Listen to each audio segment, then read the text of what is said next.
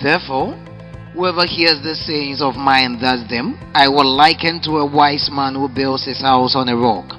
Matthew 7:24. Welcome, beloved, to another edition of God's Word with God's chosen servant, Reverend Amos Darko. Reverend Amos Darko is anointed to inspire you with an anointed teaching and preaching of God's Word with down to earth practical examples. Get ready as he ministers the Word of God for today.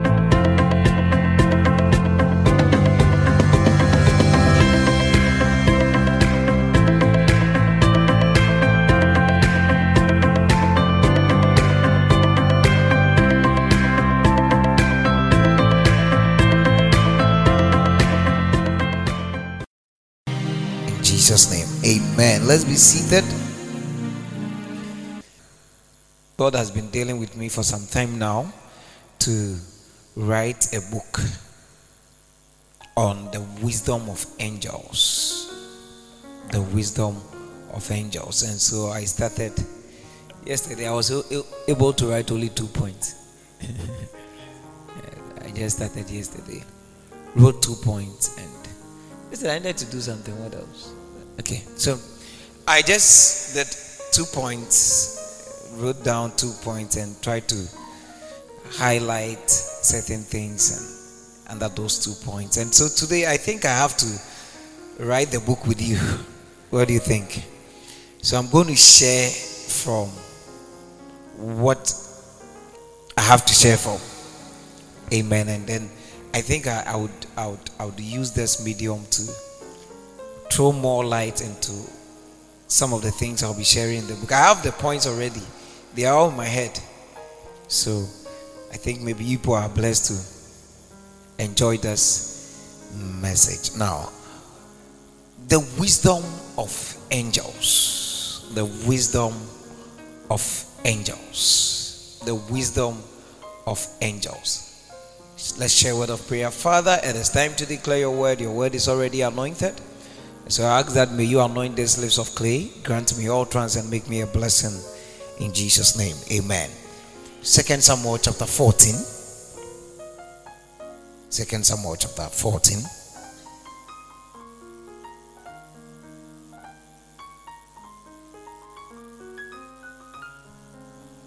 Second Samuel chapter 14.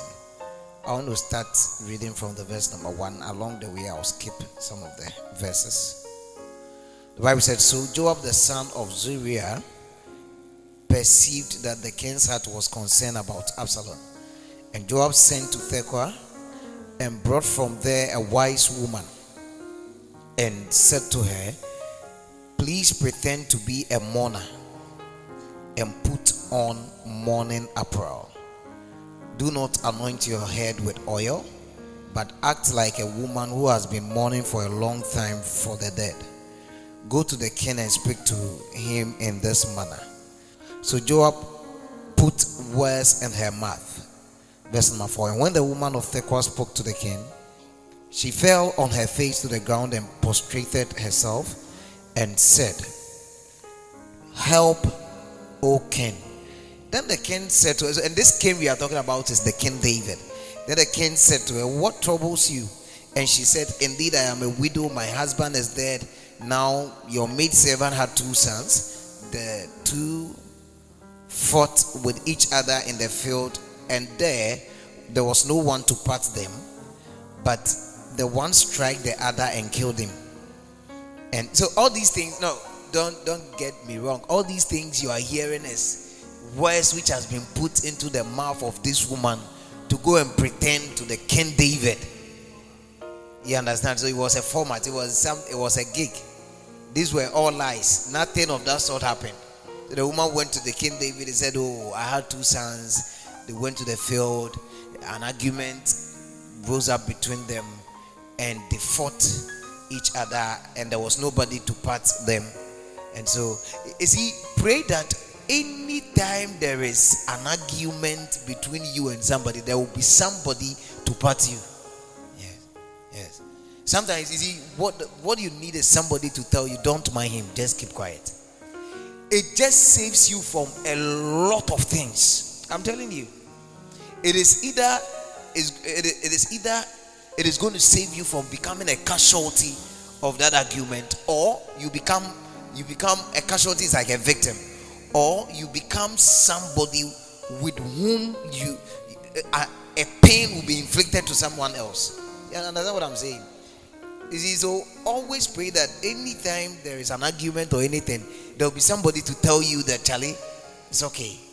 There should always be somebody to part you um, part ways. You understand, or part between the two of you. Always, and is anybody who stands between both of you is an intercessor. Yes. So it's not only in in physical things, but spiritual things as well. Always pray that there will be somebody standing in the gap for you. Is somebody with me? And so this woman goes to the king and comes up with this nice narration and tells the king all these things. And so she actually won the king's heart. And now I'm just cutting them short. So the woman said, when the other killed his brother, now the whole family had risen up against your maid servant. This is the woman speaking. The whole family has risen up against your maid servant, and they said, Deliver him who strike his brother, that we may execute him for the life of his brother whom he killed, and we will destroy the heir also. So they would extinguish my ember that is left. In other words, so they wanted to kill the person who was left. The woman had two sons, so if one was dead, it means that it was left with only one person, two of us. And the family members also came demanding the other person who was alive so that they would kill and what have you. So all these things were going on. And David was just listening to this narration. Follow me. So David listened to it at a point. Then verse number 8 tells us, Then the king said to the woman, Go to your house, and I'll give orders concerning you. And the woman of Tekoa said, My lord, O king, let the iniquity be on me and my father's house, and the king and his throne be guiltless. So the king said, You see, I've not started my message. Oh. I'm just trying to show you something. So the king said, Whoever says anything to you, bring him to me, and he shall not touch you anymore. So it's like the woman is trying to convince David. And David is saying, okay, well, don't worry. If anybody tries to harm you and your child, just bring the person to me and I'll make sure they don't touch you, they don't cause you harm and what have you. Somebody with me. And then the conversation went on and on and on and on and on. Now, this is where I want you to take note. And David, as the woman was speaking, David began to sense something about the woman which was not physical. David began to sense that no, there is something more to what the woman is telling me that that I know. And so listen to what the Bible says. Verse number 18. Then the king said to the woman, Please do not hide from me anything that I ask you. So the woman was talking. You see, she was talking, narrating the story. And the king said, Do not hide from me anything that I ask you. And the woman said, Please let my lord the king speak. So the king said, Is the hand of Joab with you in all this?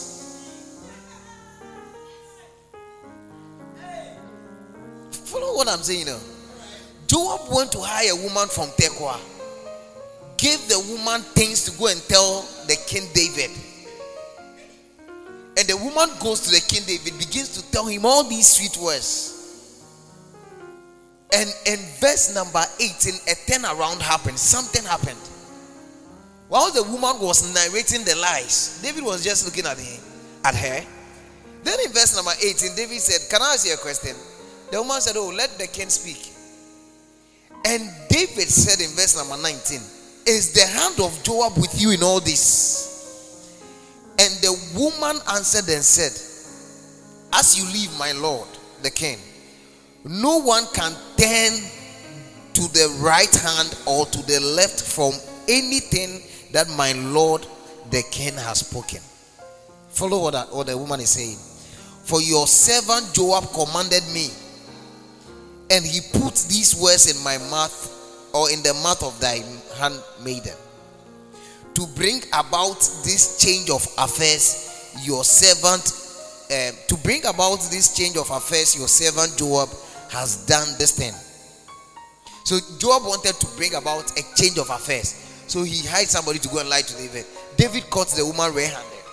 And then the woman said, To bring about this change of affairs, your servant Joab has done this. But my Lord is wise. This is what I want you to take note. The woman is saying that, but my Lord is what? Is wise according to the wisdom of the angel of God to know everything that is in the earth. So, the wisdom of angels is the wisdom of knowing everything that is on the earth. That is the wisdom of angels. So, this woman thought, you see, she was lying to David, spoke at length. You see, when you have the wisdom of angels, eh, everything that happens is made known to you. Yes. There is nothing that can hide from your eyes, and there is nothing that can hide from your ears. That is the wisdom of angels. And it is our our you see in this journey we are going to it is going to be our quest to look for how to, to, to receive the wisdom of angels. How do we receive it? And here David is described as a man carrying the wisdom of what? I can't hear you. Of angels. The woman said, My Lord the king is wise, according to the wisdom of the angel of God. So it's like David's wisdom is not any ordinary wisdom, but the wisdom which can be equated to that of an angel of the Lord. Yes. And you see, we can, you see, and why is the woman saying that? He said, For he knows everything that is on the earth. And so we are going to dig into his life and see what are some of the things David knew that other people did not know. Is that with me? Follow me. And that's the wisdom of angels. And David is regarded as one of the greatest kings in Israel. There, so many kings lived and died in Israel. But none of them is being remembered than David. Today, when you go to Israel, they associate, when, when you talk of the greatest king that has ever lived in Israel, it is King David. Not even Solomon. With all his wisdom, King David is still regarded as the greatest king that has ever lived. And in Israel, they adore and cherish David as a hero. Is somebody with me? So, what did David know? Is it Solomon, Solomon was David's um, Solomon was David's son. But even Solomon, the Bible says that he was the wisest man. His wisdom was not equated to that of an angel of the Lord. And so, what made David so wise such that he knew everything? The woman said, My Lord the king is wise, according to the wisdom of the angel of the Lord, to know everything that is in the world or in the earth. And so, it is our, it's going to be our, our quest. Follow me. What is there about David that makes this woman describe David's wisdom as that of an angel? What is the wisdom of an angel? And I was saying that David is regarded as one of the greatest kings. David is, is one of the people who carries some strange titles and what have you to it because David is the only person in the Bible the Bible says is a man after God's own heart. That's it. Only David. Yes. Abraham, the Bible said he was a friend of God. But as for David, he wasn't just a friend, he was a man who was after God's own heart. Is somebody with me? What did David know that we don't know? What did David understood that even the people of his world did not understand? And so for us to understand some of these things, let's quickly go back to the life story of David in First Samuel chapter 16. That, that's the first the first mention of David is in chapter 16 of First Samuel.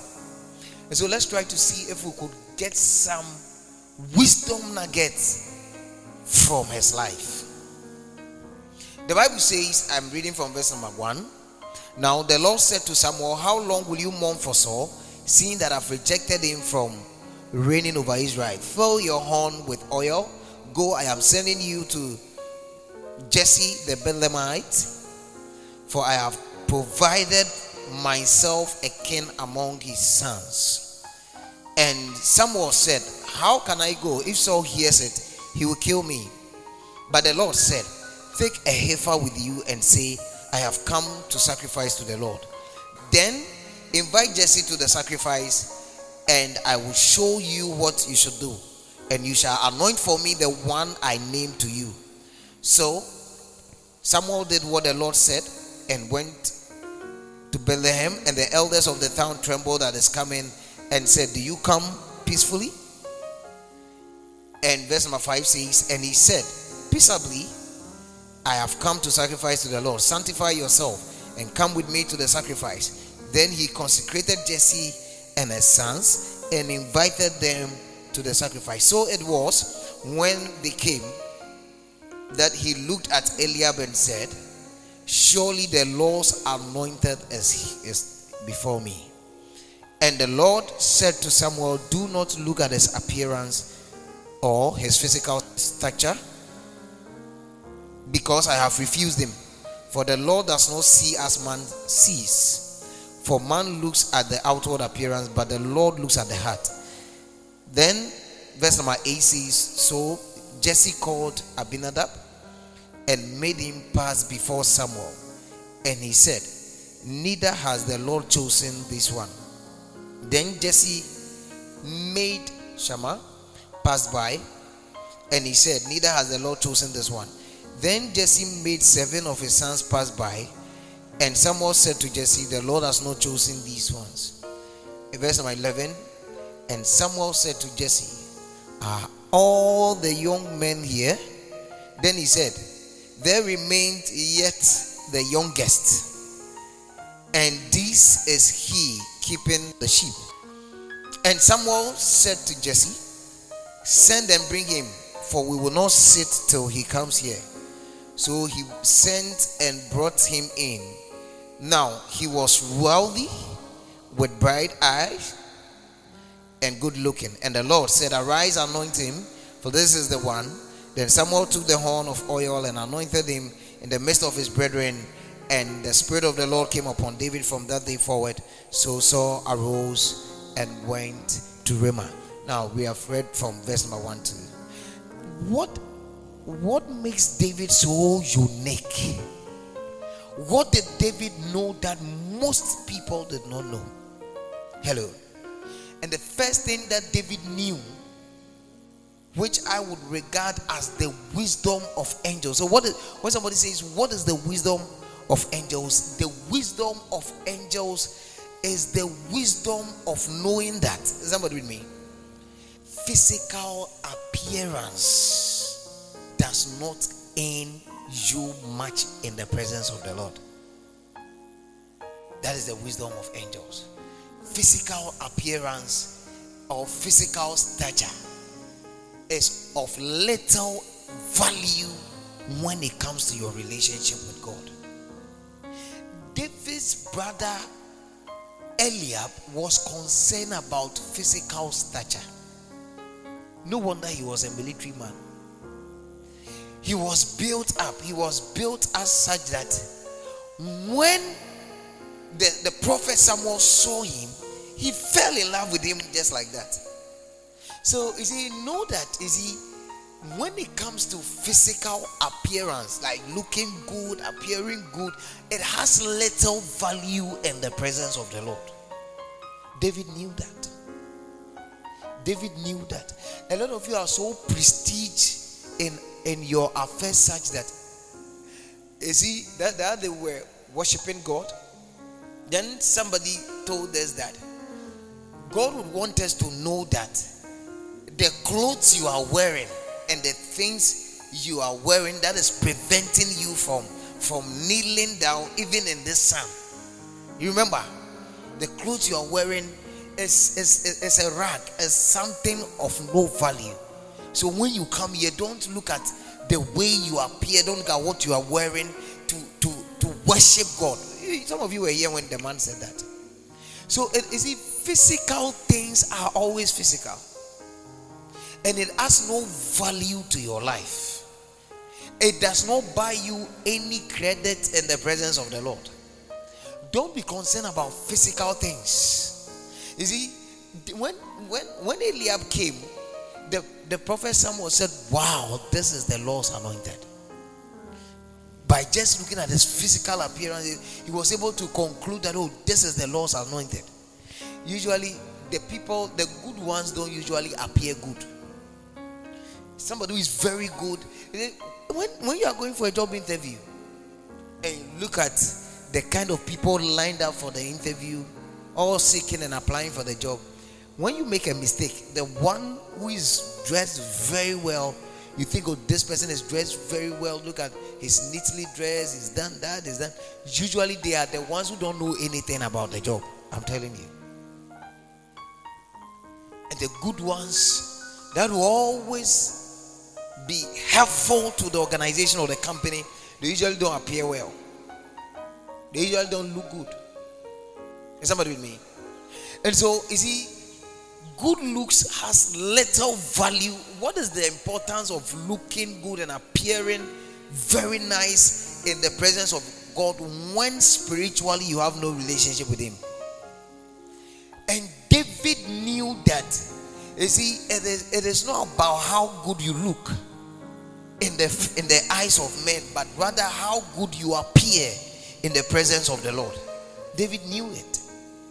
David knew this wisdom made David know that no, it is not about how I, I appear to people, it's not about how good I look, but rather it is about how well I am able to present myself to the Lord. Yeah, so you see, you, your clothes may be good, you may have whatever nice stature and what have you, but if you have no relationship with the Lord, it is of no value it doesn't add anything to your life. Because you see, the, so when the prophet saw um, Eliab, the Bible says that he said, Wow, the Lord's anointed is before me. The fact that somebody looks good doesn't mean he's anointed. Yes. Usually people judge men of God by the, their appearance. So when he's in the tie, holding a briefcase, then he is the man of God. If he's in a big jeep, then he's the man of God. But if he's walking, he's not a man of God. Anointing is not assessed by stature and appearance. So the Bible says that, and the prophet Samuel said, Surely the Lord's anointed is before me. But the Lord said to Samuel, Do not look at the appearance do not look at his appearance or his physical stature, for I have refused him. And so you can have all the good looks and still be refused in the presence of the Lord. And so if there is something you are yearning for, learn this wisdom of David, and that is the wisdom of not placing much emphasis of on, on your appearance and your physical um, stature at the detriment of your relationship with God. It's very important. Somebody with me. So you must you must rise up to the occasion and not be only concerned about how you appear, but also ask yourself, how do I appear in the realms of the spirit? Yes. Right now, if we should assess your spirituality, do you look good? Is your prayer life very good? It's your relationship. Some of you didn't even pray it today. As for quiet time, then you stop having it long ago. When the day I, I, I asked you to stop, or I stopped asking you about quiet time, you also stopped having quiet time. Yes. And you read your Bible occasionally. You are there, no. If it come in your inside, about more, then you read one. And so you realize that David had this mindset. And the mindset David had was not the mindset of trying to appear good and look very um, handsome in the eyes of people at the detriment of his relationship with God. Is somebody with me? So that is the wisdom of what? Of angels. The wisdom of angels is knowing that God places much emphasis on your spiritual appearance than your physical appearance. God values, he, he looks more at your physical appearance than your what? Than your what? Than your physical appearance. Yes. That's why God had to tell the prophet Samuel, You men look at the physical. So he warned him, Do not look at his appearance. Don't look at how he appears. Don't look at how well he speaks. Don't even look at his grammar. Don't assess. You see, usually these are some of the things people judge good leaders or eh, anointed men of God with. First of all, they look at his grammar. How how well does he speak the English language? Is he fluent? Then you say he's anointed. There are some people when they are when they are preaching, you think that they just came down from America. Usually you don't even hear, but they are Ghanaians. Oh. You don't even hear what they are saying, even on the radio. You hear the slant, and God is going to bless you and change your life. And so I want to align you. And so, hey. Sometimes you can hear somebody preach and you think that, as for your pastor, he's not even called. Oh, yes. Oh, I've heard so many men of God preach on radio. And I ask myself, hey, Charlie, this thing I say is a call. Uh, am I really called? You see, so anointing, the anointing is not seen in appearance. So don't judge people based on the way they speak, the way they appear, the way they dress. You may get it wrong. Is somebody with me? God, God said, do not look at his appearance or his physical stature. Whether he's short, whether he's tall. Usually, every white preacher is anointed. In Africa, every white preacher is a if it's a white preacher, when it comes to start a church over here, everybody will go to that church. Yes. We we look at people's appearances and people's stature their status in life. Is somebody with me? To assess they are anointed. But it is never true. It has never been true. And David has never, you see, one of the things that makes David so unique and so special was that he wasn't focused on physical things. Yes. I'm sure whilst his senior brother Eliab was going to the gym, trying to build his muscles, David was just in the forest taking care of sheep. And so, is he don't don't be deceived by looks. Don't be deceived by looks. If you really want to walk in the wisdom of angels, then you, you must know that God places much emphasis on your spiritual looks than your physical looks. It's very important. So if there is something you are doing, ask yourself, stand in the mirror and ask yourself, how do I look in the spirit? How do I look? How do I appear? How do I look? It is very important. Is somebody with me? Yes. When you when you assess your prayer life in, in the mirror, how do you look? Is it good? Is it bad? Is it satisfactory?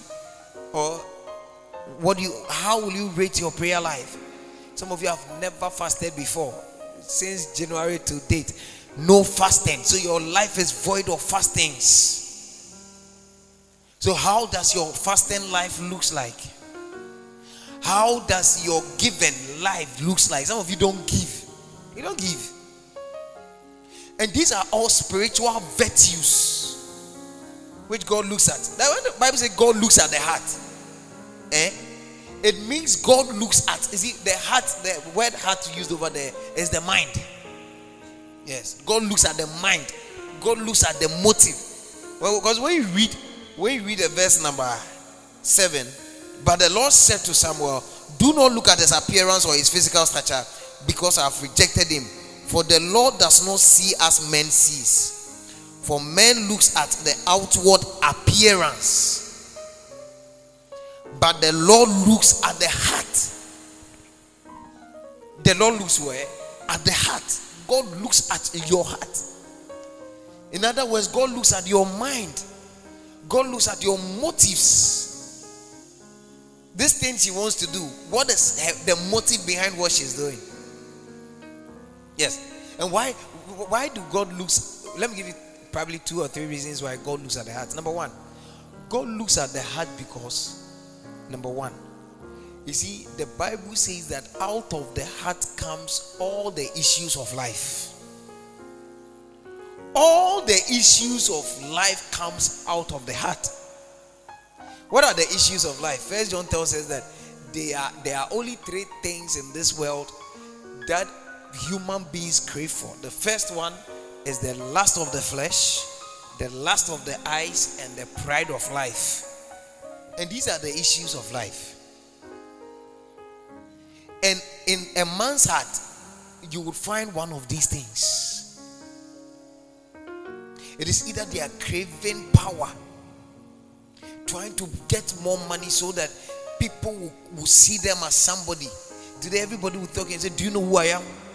Do you know who I am? Do you know who I am? You hear statements like that. Everybody is trying to be somebody. Everybody is when you see something, people see cars and say, Wow, what a nice car. It is a lust of the eyes.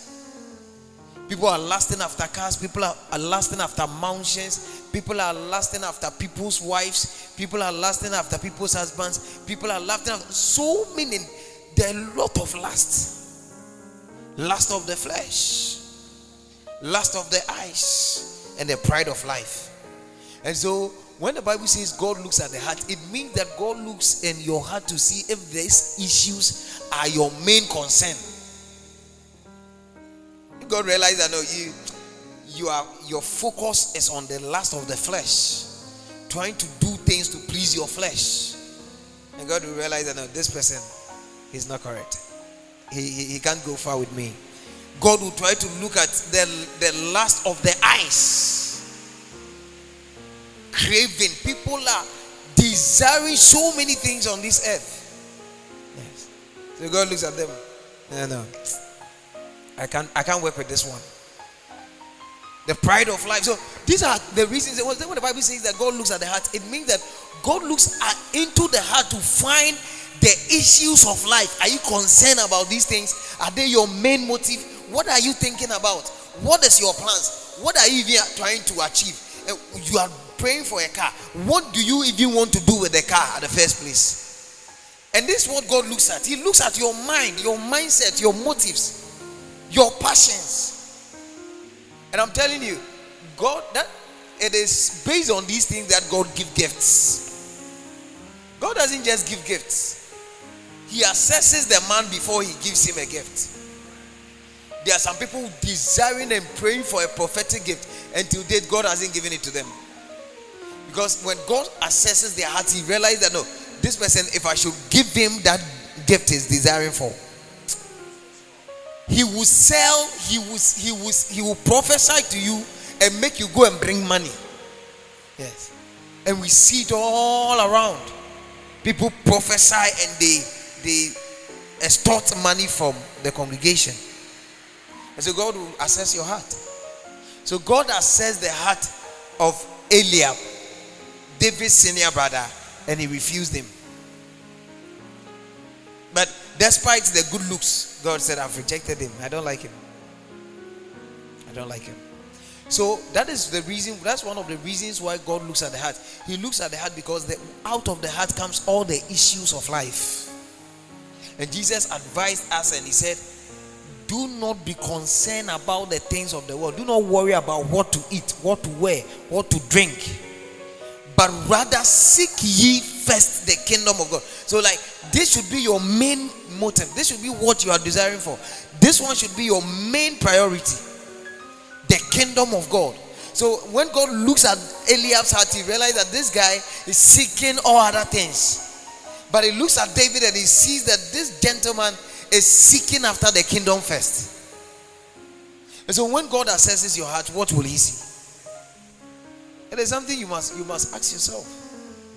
And so you see, it doesn't matter how if, if you have good looks, thank God. But you see, anointing will not come to you with good looks. Wisdom. You see, God, wisdom is a spirit. If you don't know, I'm telling you. Wisdom is a spirit. Wisdom is not you, you can read and still not get wisdom. Wisdom is a spirit. You see, somebody can just lay his hands on you and you receive the spirit of wisdom. The Bible speaks of Moses praying for Joshua and he being filled with the spirit of wisdom. Wisdom is a spirit. Yes. And wisdom is the spirit of God. The spirit of God is wisdom. In other words, Jesus Christ is wisdom. The Bible said he is the wisdom of God and the power of God. So when you see Jesus, you are looking at wisdom. And so when, when we say the Lord is with you, it means that wisdom is with you. And so David, whose wisdom is described as the wisdom of angel, knew that God looks at the heart and not physical things, not the appearance. And so he was always working on his heart. Sister, you see, even if I share only this point with you, some of you are not wise because you hear some of these things and you don't use them. You, you should sit down and ask yourself, what is there in my heart that is not correct?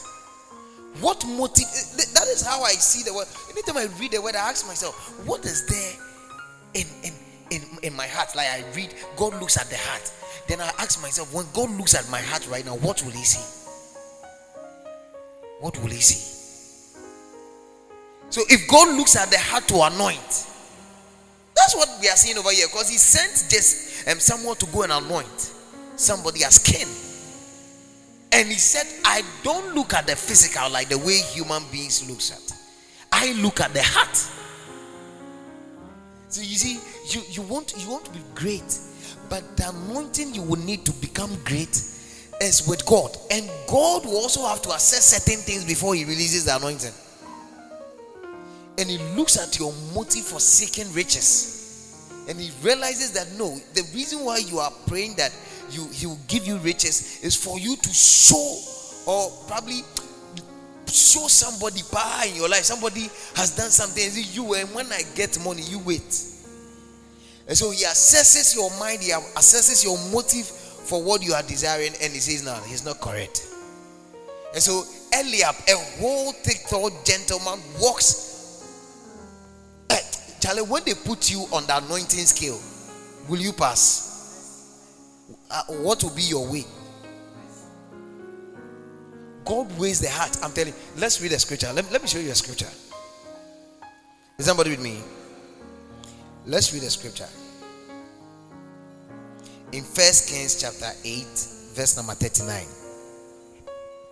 The Bible says, Then hear in heaven your dwelling place, and forgive, and act, and give to everyone according to all his ways whose heart you know.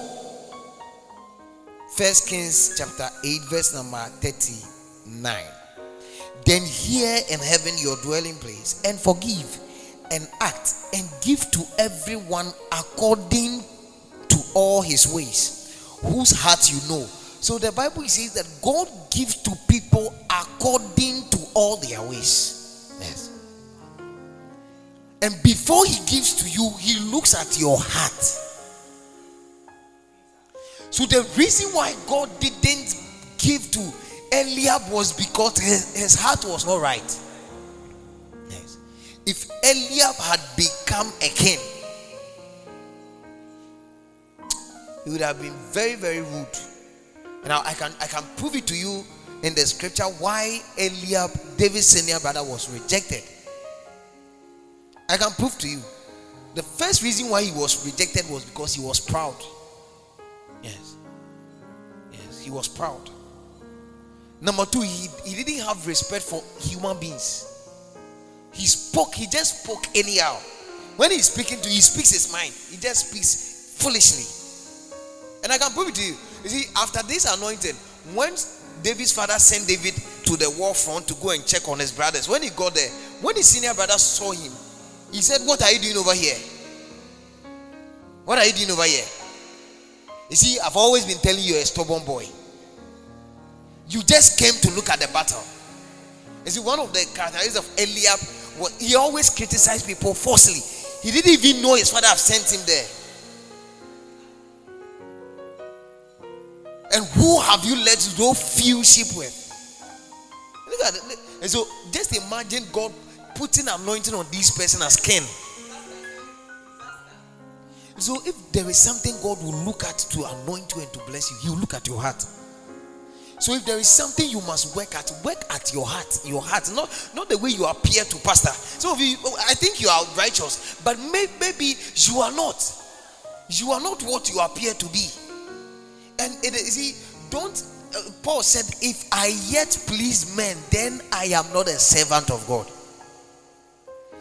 If my motive is to please men, then I am not a servant of God. When you come here you try to please us, as for me, I'm a man. And so I also judge according to physical appearance. Yes. Oh, wow. That's powerful. That's powerful. Charlie, you are praying. I like the way you are praying. But meanwhile, you are not praying.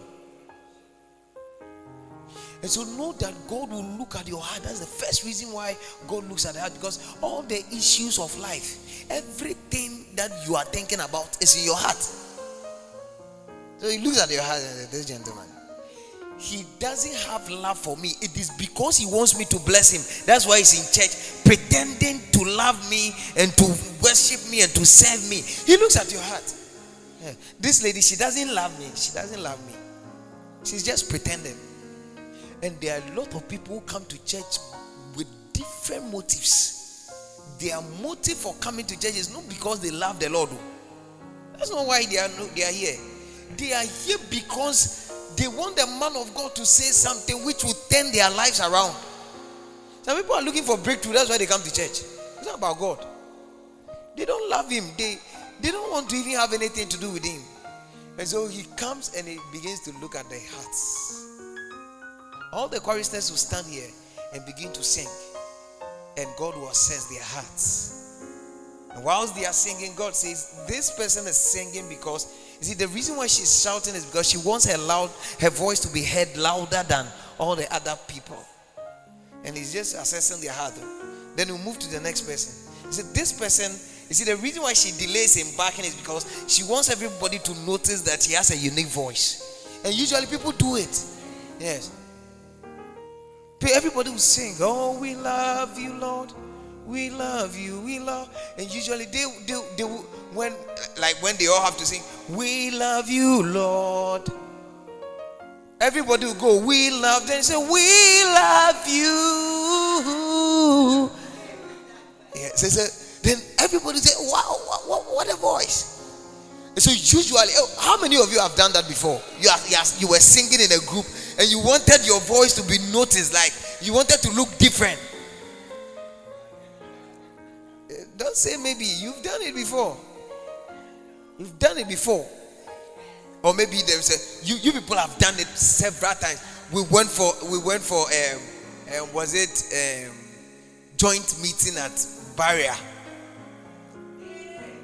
Yes, and everybody went to sing. And also, so when you were going, you wanted to go and medal them, show that you too, you were there. When you got there, you bent the song. God was looking at you, and he was, he was just looking at their motives are not right. Look at them. Their motives are not right. They are not singing. A lot of the choir don't sing to please God. It's not because of God that is why they sing. Psalm 115. I, I today I just inserted my earpiece in, into my iPad. Then it just started playing. And I was, I was, I was like, wow, I love the scripture. Psalm 115, verse number 1. Oh. Mm-hmm. Not to us, O Lord, not to us, but your name give glory, or to you be the glory, not to us, not to us, O Lord, not to us not to us, but to your name be the glory, not to us, But you see, when you stand as a choir and you hold the microphone, it is to you. It is to you. So, so God looks at their hearts and says, no, their hearts are not right. Their heart is not right. I can't anoint, I can't put my holy oil on these people. Because their hearts are not right. Today there is competition in the church. Pastors are competing pastors. Elders are competing elders. Deacons are competing deacons. Choristers are competing choir masters. Yes. And instrumentalists are also competing pastors. Sometimes you'll be surprised an instrumentalist wants to play, playing with the choir, and he wants to play something for everybody to say, wow, that thing is, is nice. And so usually uh, the glory is to us. But the psalmist said, Not to us, not to us, oh Lord. Not to us, not to us, but to you. To you. To you. To you. And so God looks at all these things. And then this is something David knew that not many people knew. David read like when his father said, David, come here, go and take care of the sheep. David will say, Oh, not to me. Not to me. Hey, sheep, let's go. Not to me. Not to me. Uh, and his brothers, imagine the youngest one was rather in the forest. The youngest, the youngest was in the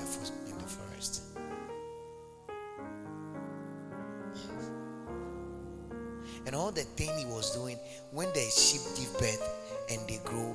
They even prepare the food. When he brings them home, they'll just go and look, look at the fat one, kill the one, prepare food, give him something, and baggage it for him. And the rest of the meat will be in the house. And the brothers will be enjoying.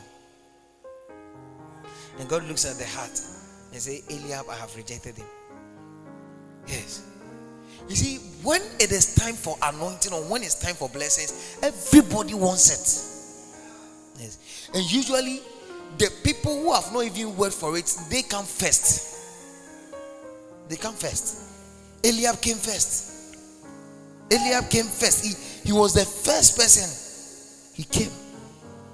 And God said, I have refused him. I have rejected him. I thank God. God is the one who anoints, and God is the one who blesses. If it was man, like even the prophet Samuel would have been very biased over here. He saw Eliab. You see, Jesse was bringing his sons. He had seven sons. He started bringing them out, and um, the prophet Samuel had his own choice, Eliab, because he was thick and tall, very handsome. He said, "Wow, surely." The Lord's anointed is here. The fact that people tell you you are anointed doesn't mean God has anointed you. Yes. The prophet told Eliab that surely the Lord's anointed stands before me. But God said, I haven't anointed him. Yes. So when people say you are anointed, ask yourself again, oh, has God really anointed me? God, have you anointed me? You can sing and you see, when you sing to entertain people, people say, Wow, that's powerful, anointed music. But ask God, God, eh, have you anointed me? So if you think you, you are you are anointed to sing, you don't you don't have the anointing to sing yet. The anointing to sing hasn't been released. The anointing to play, the anointing to serve hasn't been released. Hasn't been released yet. Yes.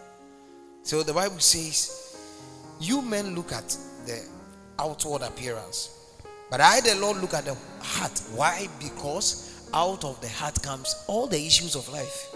So he looks at it and he knows every when you look at a man's heart, eh, you know everything about the man.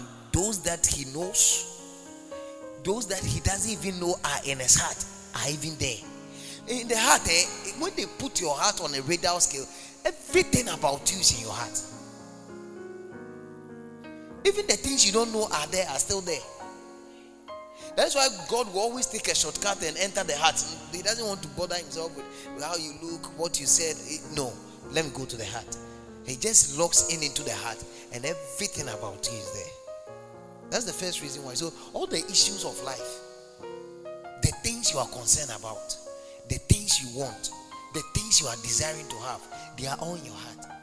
So God looks in, looks at it and says, I can, I can.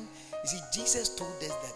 You see, it is wrong to throw down precious gems down for pigs, lest they trample upon it, they walk over it. So if you think Jesus would not even throw down precious gifts or precious gems for pigs to walk on it, then what makes you think God will give his anointing to somebody whose heart is not right? He just assess your eyes and no. If, if he does that, he has contradicted his word. Looks at it. Uh, Peter's heart is not right. I, I can't anoint. Deuteronomy chapter 8, verse number 2. Deuteronomy chapter 8, verse number 2. So I'm trying to establish the fact God will always assess your heart. Somebody read it for me. Deuteronomy chapter 8, verse number 2. What is there? What is there? And so, one of the assessment God will always perform on you is the assessment of your heart, the state of your heart. Read it, bro. Uh-huh. Remember how the Lord your God led you this long journey through the what? The wilderness. Uh-huh this 40 years, sending hardship to test you so that he might know what you intended to what to do uh-huh. Eh, or whether so listen to what his version is saying. His version is saying so that he might know what you have intended to do. Let's read the king james version. And thou shalt remember all the way which the Lord thy God led you these 40 years in the wilderness to humble thee and to prove thee and to know what is in your heart and to know what is in your heart and your version is telling us that another word for heart is what you intend to do, your motives. What are you planning to do? He sent hardship. He intentionally allowed hardship to come upon them to test them and to know what was in their heart. And so God doesn't waste his time on assessing your head, assessing your, he assesses your heart. That's it. To know what is in their heart. And so God is going to perform, and I don't know when your assessment will begin, but it will come. He will assess your heart. He will log in into your heart to see what you think. This ministry in which you are, what is the motive? Yes, I know you are here because you are a member, yes. But aside that, what is the other motive? Why did you even come today? And to shock you to know that when God locks in, although you are here because you want to come to church and you love Him and what have you, the, the main agenda for coming is to come and meet your boyfriend. Yes. Or to meet your lady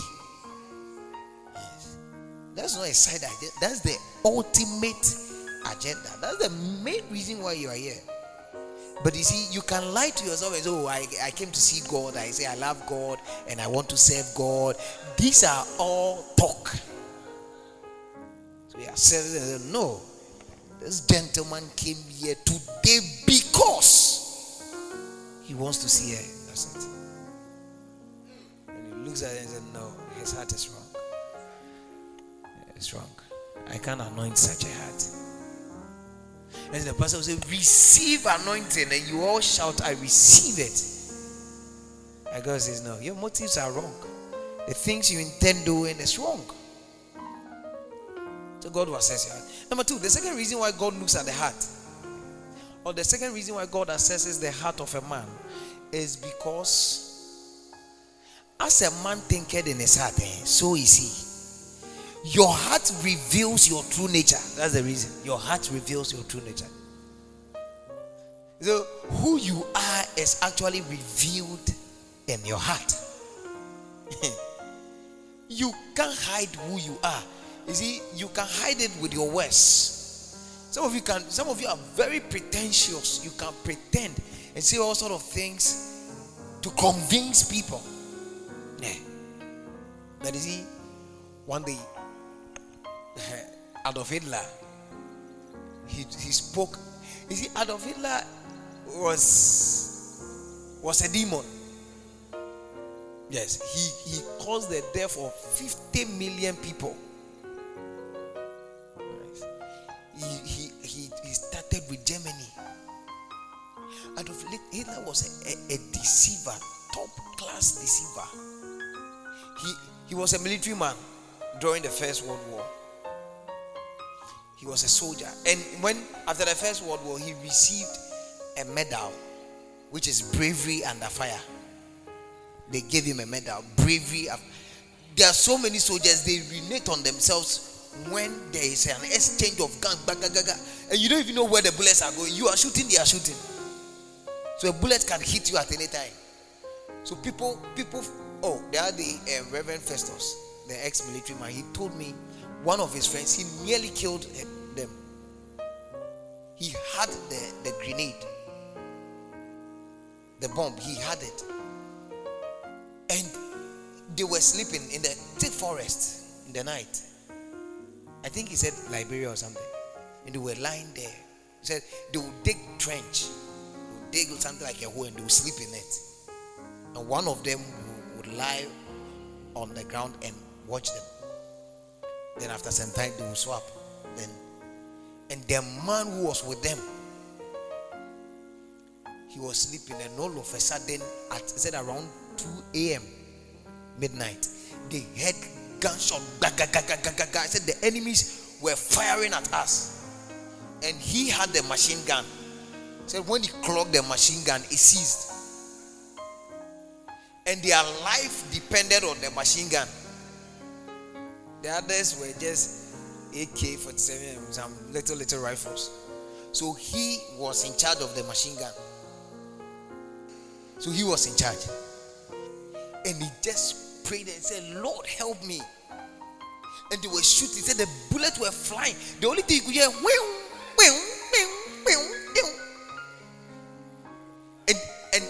and the man who held their grenade was afraid and he started urinating on himself and by mistake he took off the um, the key from the grenade. So he said he said he, had, he took the grenade and threw it away. If not, they would have all died.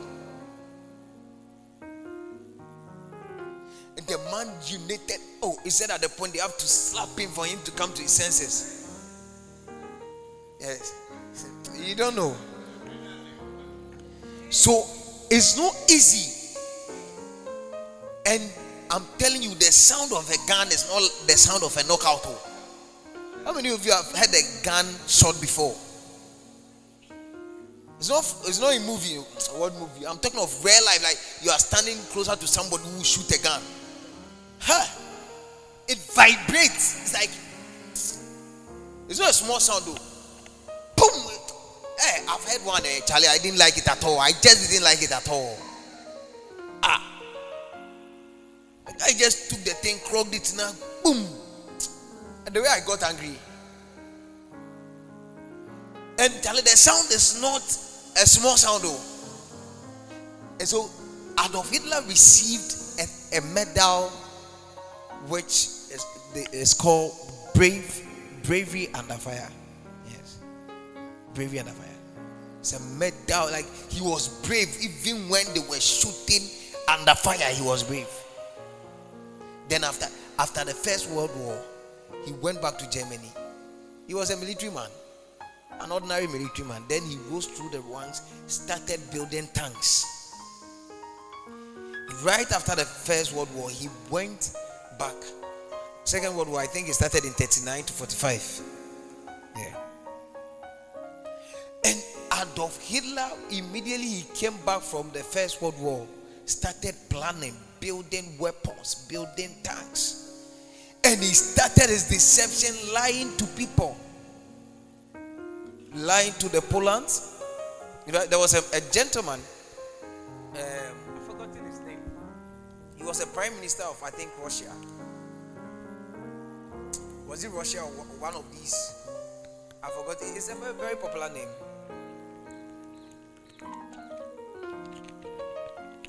He started, is what? 1918 to 19, 1914 to 1918. Then when he came back, said the Second World War. So he was part of this war, 1914 to 1918. Then after that, he came 39 to 45. Yes. Then Adolf Hitler came and started the Second World War. Do you know what he did? For the Second World War, he lied to so many people. People were saying, yeah, from the way Adolf Hitler is doing his thing, it looks like he's planning an attack. They said, oh, it's not true. They asked him, he said, oh, how can I plan an attack? I was part of the First World War. I saw how people, and in the First World War, do you know what happened? They dug trenches, the deep holes. Those of you have watched Wonder Woman. Wonder Woman. Wonder Woman. You see that the soldiers were in trenches, holes. They dug a hole and they were in it. And they, they lived there, ate there, did everything in the hole. For, for about four years, they were in the hole. And rats, when you see a rat, it's like a cat. The size of a rat is, they, they chew them, kill them in the hole they were they, they were they were I think two types of they were black rats and I think the brown ones. The brown ones were the very stubborn ones. They can kill a human being. Rats. When you go out, they will shoot you. So you are in the and the, the whole was so many people died. They were infected with so many diseases. Rats were killing them, and yet they were there. So when they came back from the First World War, they didn't actually want to go for any war again. Then Adolf Hitler came to prepare for the Second World War. And they said, uh, some people started speculating. It seems Adolf Hitler is planning that. They said, oh, it's not true. It's not true. Massa. 1939, then Adolf Hitler started conquering Poland. You see, when Adolf Hitler was fighting Poland, Poland, Adolf Hitler was using tanks. He was using tanks. You know tanks? They were, they were they are guns. They shoot fire. They spread fire, and what have you. And, the Polar, the Polish soldiers were using horses. so just imagine they they conquered Poland in some few days. Conquered so many countries. Then he told there was one man called Stalin. Stalin Stalin, Adolf Hitler told Stalin that he asked for you. Is, is, Stalin is, is a Russian. Then he told him that as for you, I will not fight? So let's be allies so that we'll conquer and we'll take. Not knowing he was lying to Stalin. So to Stalin, no, I will not, I can attack you. Let's let's be allies so that we'll conquer together. So I, am going to attack. Don't attack me. Stalin said, oh, no problem. Then Adolf Hitler prepared for Stalin. He wanted to go and conquer, not knowing Stalin has also prepared for Adolf Hitler. he didn't know. he didn't know. Yes. And Adolf Hitler, in fact, one of the longest convoy that has ever been driven was Adolf Hitler's convoy. Lined up military men with cars going to fight Stalin at a place called Stalingrad. It's a city, Russia, Stalingrad. Okay. So he went, not knowing Stalin has also trained, gone to one of the, I think Siberia or something, to bring military men that can fight in snow. and he has brought the and during that time, those season, that season was snowing. And Adolf Hitler started, he went, he wanted to take Stalin by surprise. Then Stalin also met him with another surprise. They fought at Stalingrad until the place became a ghost city. Everybody, they, killed themselves. And while they were fighting, everybody was run away. They brought Stalin a car. They said, You must leave Stalingrad and move because Adolf Hitler's troops are advancing. So you must move. Stalin said, We are all here. Nobody is moving. We are all here. We are fighting to protect our country. Nobody is moving. And then he gave a, a command. Do you know what he did? His military men, and he lined them up like this. Eh? So these are the military men. They were all in line like this, fighting. Then he brought another set of military men and he gave them orders that if any of my soldiers wants to retreat, shoot him.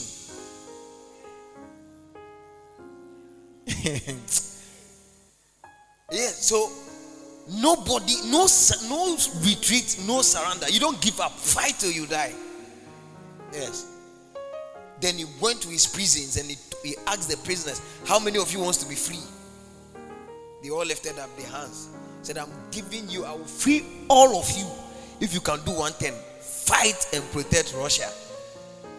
And they gave them weapons and they said the only condition at which you'll be free is when you are hurt. if you are not hurt, you are not when you after the war they will, they will put you back in prison. yeah. And I'm telling you, Adolf Hitler has never seen anything like that before. Everywhere he goes, he defeats people. But you see, he wanted to use deception to deceive um, Stalin. But they didn't know that Stalin is also another person who has also prepared for him. They fought, they fought until that city became a ghost city. It, Stalin even gave commands no citizen, women, children are to leave the city, stay.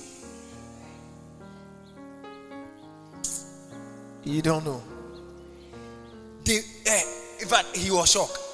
Adolf Hitler was shocked. He, he never expected anything like that. And that was the first time he was defeated. Adolf Hitler was defeated at Stalin. He was shocked. He was walking, oh, fighting, conquering people. The Second World War, he conquered so many people.